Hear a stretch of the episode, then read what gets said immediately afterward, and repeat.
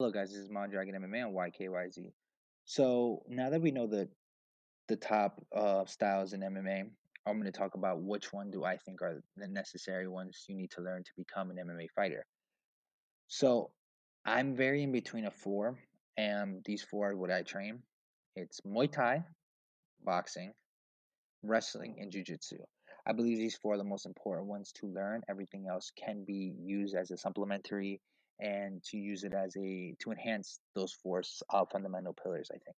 So in Muay Thai, you get everything from punches, kicks, strikes, and that's very good to defend yourself. But the only problem is Muay Thai doesn't work on anything with the ground.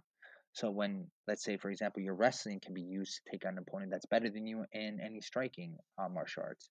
Once you're on the ground, Jiu-Jitsu will help you then to secure your position and keep them on the ground, and you can finish them with any joint lock submissions that you seem fit or that comes out uh, during the time you're on the floor.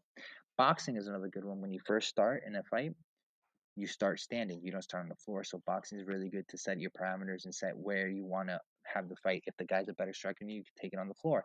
If he's a better jiu-jitsu guy or wrestler guy, you keep it standing. It really depends on what you what you see in the fight.